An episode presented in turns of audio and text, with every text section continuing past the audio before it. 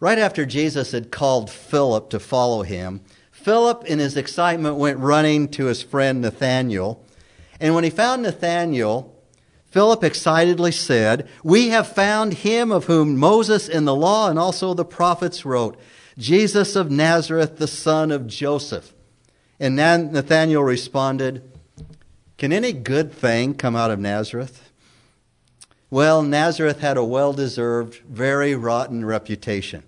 It was a small town, about 450 people. Was located on one of the main caravan routes in the province of Galilee, and it connected the, the, the ports on the Mediterranean Sea with the towns to the east. And so traders and business people from many different nations busied the streets of Nazareth. Now, nearby was the Roman city of Sepphoris, which was a large city of over 2,500 people.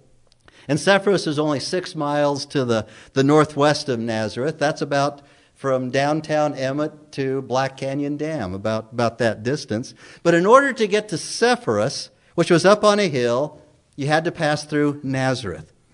And Sepphoris was the capital city of the region of Galilee, which housed a large Roman garrison.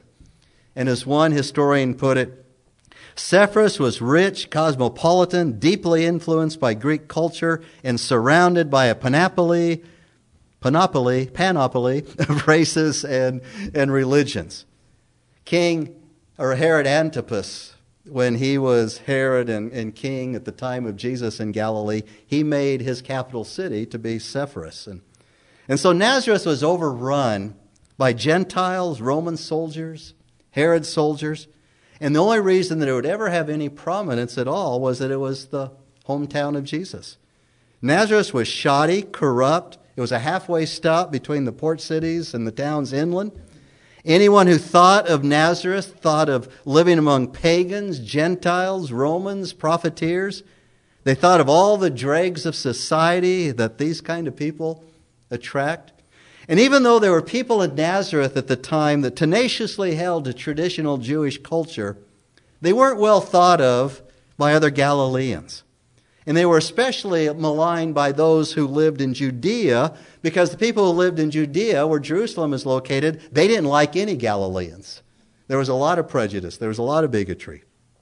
And the Jewish carpenters and craftsmen who worked and built the city of Sepphoris lived in Nazareth.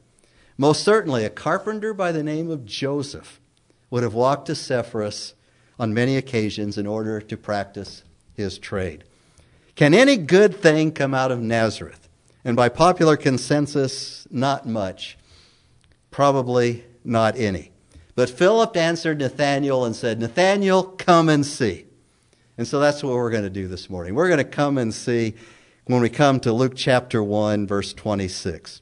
We see that the greatest news ever proclaimed in Israel, ever proclaimed anywhere, came to a young woman living in Nazareth who would have been 14 years old at the most one of the humblest of Israel's people.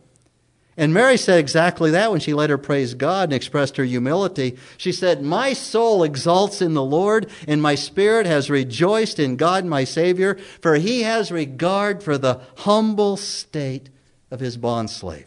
And nine months later, it was to poor, humble shepherds, outcast, to whom the greatest news ever came, when the angels chorus, Glory to God in the highest, and peace among men, on earth peace among men with whom he is pleased.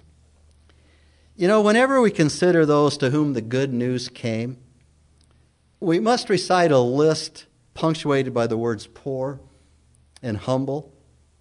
Jesus, those whom Jesus called the poor in spirit, and the word translated poor in poor in spirit means to, to crouch, to, to cower, to be beggarly, to, to be needy. Jesus comes to the needy. One commentator remarked, the angel might have gone to Jerusalem and picked out Caiaphas's daughter, who was fair, rich, clad in gold embroidered raiment, attended by a retinue of maids in waiting, but God preferred a lowly maid from a mean town. A lowly maid from a mean town. And after and if the congregation that incarnation that is Jesus coming today becoming flesh, if it happened today, it would be the same.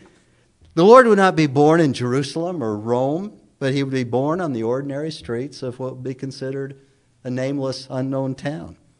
When we come to the announcement of the angel to Mary, we must accept the spiritual fact of the incarnation that the Lord comes to needy people. He comes to needy people. The Lord comes to those who realize that without Him, they can't make it. They can't do it. The Lord comes to those who acknowledge their weaknesses, who acknowledge their spiritual lack. The good news is not for the proud, it's not for the self sufficient, because they do not receive it. So please turn once again to the Gospel of Luke, Luke chapter 1, verse 26. Now, I don't know what angels are thinking or how the Lord dispatches them to minister to those who will inherit salvation. But I have to think that given his record, the angel Gabriel will be a little bit more than concerned about a lowly maid in a mean town. Because we can look at his record a little bit. Six months before, Gabriel appeared to Zacharias when he was ministering in, in the temple. Zacharias was the father of John the Baptist. And, and in that encounter, on account of his unbelief, Zacharias was struck speechless. Remember that? A condition that remained until his son was born uh, nine months later, his son John. Zacharias' encounter had been very similar to Gabriel's terrifying appearance to the prophet Daniel 500 years before, and the result was the same. Daniel too fell mute and dropped like a rock on his face when he saw Gabriel. Well, what about Mary? Boy, you got to wonder. If Zacharias and Daniel hadn't handled it well, what about this young, humble maid from Nazareth? Uh, verse 26 of Luke chapter 1. It says, Now in the sixth month, that's not the sixth month of the calendar year, that's the sixth month of Elizabeth's pregnancy, when, when Elizabeth, up in verse 24, became pregnant. In the sixth month of her pregnancy, the angel Gabriel was sent from God to a city in Galilee called Nazareth to a virgin engaged to a man whose name was Joseph of the descendants of David, and the virgin's name was Mary. And coming in, Gabriel said to her, Greetings, favored one, the Lord is with you. In Lazarus in Nazareth, in Nazareth lived a young woman named Mary, a virgin. She was engaged to a man by the name of, of Joseph. Now, Mary would have been 13 or 14 years old at the most. In those days, when a young woman reached puberty, she was old enough to marry. Joseph was probably had been a little bit older because he would not marry until he could provide a house and a living for his wife and his family. And as I thought about this, you know, this whole idea of, of teenagers, that, that age group we call teenagers, that's a relatively new idea in modern society. In medieval days, at age 13 or 14, a young man would go to the university or more than likely, at age 9 or 10, he would begin an apprenticeship, either with his father or someone else. It could be in farming or in trade or whatever it is. And, and he would begin working every day at those kinds of things. And it was the same way in colonial America. Benjamin Franklin apprenticed in a printing shop at age 14. Young men attended Yale or Harvard. Yale and Harvard were established for the training of ministers at age 13 or 14. And John Quincy Adams, who would become the sixth president of the United States, at the age of 10, he served in diplomatic service in France with his father, John Adams, during the Revolutionary War. At age 14, John Quincy Adams traveled to St. Petersburg, Russia, where he served as the secretary of American diplomat Francis Dana. Now, that is unusual to have that kind of diplomatic service, but it shows that by the age of 14, a young man was already gainfully employed or apprenticed in a trade or in farming or in government service or in the ministry, training for the ministry, ministry as he was preparing himself to support a wife and family. Now, Joseph and Mary were engaged to be married, it says. And this engagement or betrothal period lasted a year, and it was legally binding.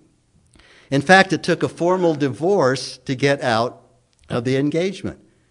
They had not yet come together, but the community saw them as married. The families considered them as married during that time. And this year long period gave the couple the opportunity to get to one, know one another and prepare for their family life together. Joseph would have spent this time building their house, probably on his father's house. It could have been addition to his father's house, or if he was employed in another trade or in farming or something, he would. Uh, he could build his own house, but he would then practice his trade during this time, which was that of a, a carpenter. Now, meeting Gabriel would have been intimidating for Mary, to say the least. His appearance probably wasn't as awesome as it was with Daniel or Zacharias. Probably he probably toned it down a little bit. I think he would have for, for Mary. But Mary would have been frightened out of her senses. In verse 29, the New American Standard says that she was perplexed.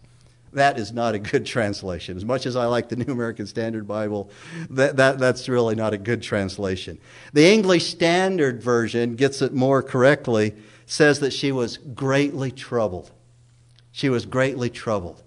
It was the same word used to describe Herod when the Magi came into Jerusalem asking, Where is he who has been born king of the Jews? And Herod was greatly troubled, and all Jerusalem with him. When Herod was troubled, people are going to die.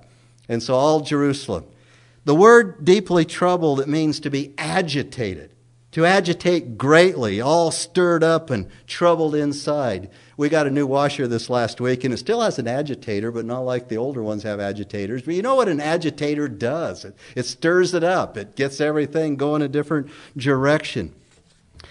So Mary probably felt like she was going to pass out, needing to sit down.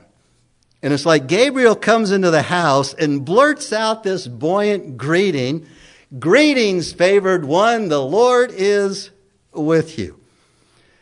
Now, Gabriel's greeting consisted of two parts. First of all, Mary was the favored one. She was favored by God. Literally, she was graced by God. She was a recipient of God's grace, his unmerited favor. And Gabriel said, in, in this, my translation, greetings, favorite one, but the word translated greetings literally means rejoice. Rejoice. You are the one who is graced by God. Mary was a recipient of God's special favor. Her humble estate and matching humility made her the ideal receptor of God's greatest favor. No woman has ever lived on earth to whom God has given more grace than Mary. God bypassed Judea, Jerusalem, and the temple and came to a despised country and a despised town and a humble, humble young woman named Mary. And the second part of her divinely favored, uh, or of Gabriel's declaration is, The Lord is with you. The Lord is with you. It was essential that Mary know that the Lord was with her, that his presence would be with her, that he would go with her in the same way that he was with the great saints of God in Old Testament history. It echoes the words of Moses when he was encouraging Joshua, and Joshua was to lead the people militarily and every other way into the land of promise, and, and it was going to be a tough thing. And, and Moses said to Joshua, Be strong and courageous, do not be afraid or tremble at them, for the Lord your God is the one who goes with you. He will not fail you or forsake you. Then Moses called to Joshua and said to him in the sight of all Israel, Be strong and courageous, for you shall go with this people into the land which the Lord has sworn to their fathers to give them, and you shall give it to them as an inheritance. The Lord is the one who goes ahead of you. He will be with you. He will not fail you or forsake you. Do not fear or be dismayed. You see, Mary is soon going to learn that the Lord will be with her and give her courage when she tells Joseph that she's already pregnant. The Lord will be with her and Joseph when they journey to Bethlehem when she is about to give birth. The Lord will be with them, with her, when they escape the sword of Herod and flee to Egypt. And the Lord will be with her when she sees her son hanging on a cross, dying for the sins of the world. And Mary's response to Gabriel's greeting shows us what kind of person she was. Verse 29. But she was perplexed or greatly agitated at this statement and kept pondering what kind of salutation this was. The literal sense is that Mary kept thinking this over kept pondering the meaning of Gabriel's salutation. She, she meditated on, she tried to figure out what its significance was. And, and this is really a remarkable picture. She was young, she was inexperienced, but she was not flighty, she was not shallow, this shallow young thing. She was reflective and she was meditative. And when I think of the reflective heart of Mary, I also think of the reflecting heart of a woman by the name of Sarah Edwards. And Sarah Edwards was the wife of Jonathan Edwards. You remember Jonathan Edwards was the, the man of God who used greatly of God in the great awakening in our country. Jonathan Edwards still considered to this day to be the greatest theologian, theologian in America.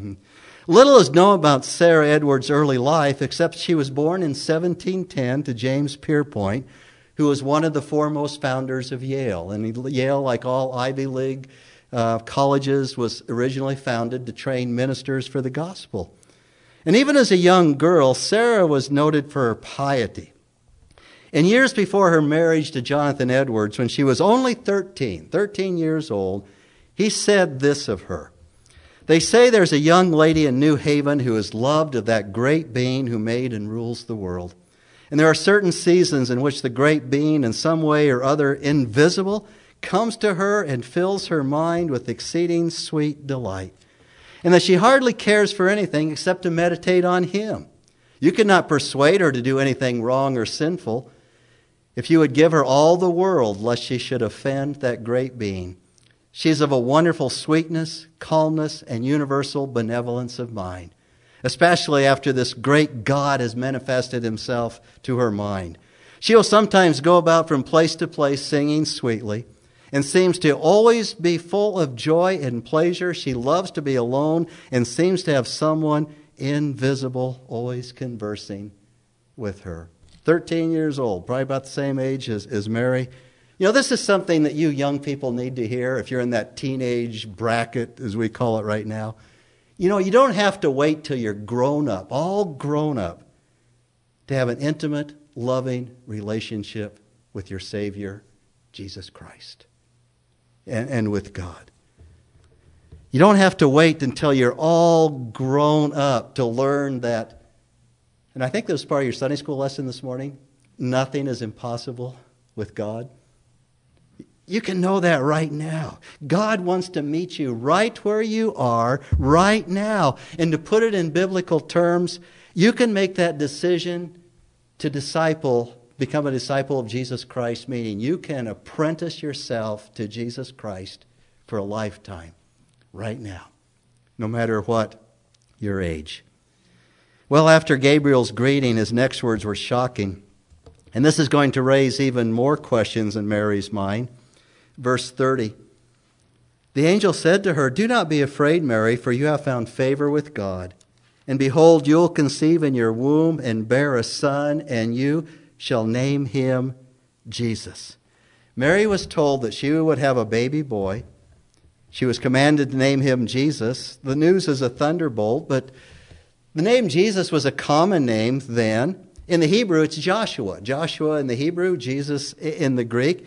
It means Jehovah saves or the Lord saves. Yahweh saves. But Mary would not have grasped the full impact at this point. So, so Gabriel continued in verse 32. He will be great and will be called the Son of the Most High, and the Lord God will give him the throne of his father David. And he will reign over the house of Jacob forever, and his kingdom will have no end. Mary was hearing that she would be the mother of the long awaited Messiah. And this she would understand. Gabriel's words were a free interpretation of 2 Samuel chapter 7, where God gave what's called the Davidic covenant. That God made a covenant with the house of David that the Messiah would come and reign forever on the throne of David. And more than likely, Mary would have had these, heard these words read often in the synagogue. She, she knew these words. Every Jew knew of the messianic implications of these words, and these words would have been familiar to Mary as the promise of Jesus' second coming is to us today. Now, Mary did not doubt these words, that she would be the mother of the Son of the Most High. Mary understood the gist of Gabriel's announcement, as spectacular as this is. She would become pregnant. She would name her son Jesus. He will be the Messiah. He will sit on the forever throne of David. Humble, reflective Mary thought about it and she understood. But she wondered at the physical mechanics of this whole thing. Verse 34 Mary said to the angel, How can this be, since I am a virgin? She was not disbelieving, she was simply asking for enlightenment. How's this going to take place? How, how's God going to do this? And the angel answered in verse 35 The angel answered and said to her, The Holy Spirit will come upon you, and the power of the Most High will overshadow you. And for that reason, the Holy Child will be called the Son of God. That word translated overshadow gives us the proper sta- understanding of, of this. The, the word is used in the Greek Old Testament to describe God's presence. God's overshadowing presence, where Moses was not able to enter the tent of meeting because the cloud had settled on it, literally overshadowed it, and the glory of the Lord filled the, the tabernacle. It was used in the New Testament to describe the overshadowing presence at the Transfiguration, where Jesus went up on the mountain with three of his disciples and where he was transformed before them in all his glory. And he stood with Moses and Elijah. And it says, the cloud of glory overshadowed, overshadowed our Lord and his apostles. Peter, James, and John were caught up and in this overshadowing presence of God. And however this happened biologically in Mary, one thing is certain what was described by Gabriel is nothing less than the virgin birth of Jesus Christ. And I think it's interesting that Luke, who wrote this, what was his profession? He was a physician. He was a doctor. He knew how this stuff worked. But he was also a careful historian. He would have gone to Mary and got this firsthand from Mary and carefully wrote it down. And if, if Luke, the physician, under the influence of the Holy Spirit, and Mary's story says that Jesus was born of a virgin, we know as a fact Jesus was born of a virgin. Charles Wesley put it this way in the second verse of Hark the Herald Angels Sing Christ, by highest heaven adored, Christ, the everlasting Lord. Late in time, behold him come, offspring of the favored one. Veiled in flesh, the Godhead see, hail the incarnate deity. Pleased as man with men to dwell, Jesus our Emmanuel. Hark the herald angels sing, glory to the newborn King. Now, Gabriel's mission was pretty much complete, but he left Mary with a sign. You know, when we obey God, when we walk with Him in His presence, we're not out there all alone trying to figure out what's what and you know, God's presence is with us. He comes to us, and, and God gives confirmation along the way. In our study in the adult Sunday school class, we saw how over and over again God confirmed his covenant with Abraham and over and over again confirmed his covenant with Isaac and then, then Jacob.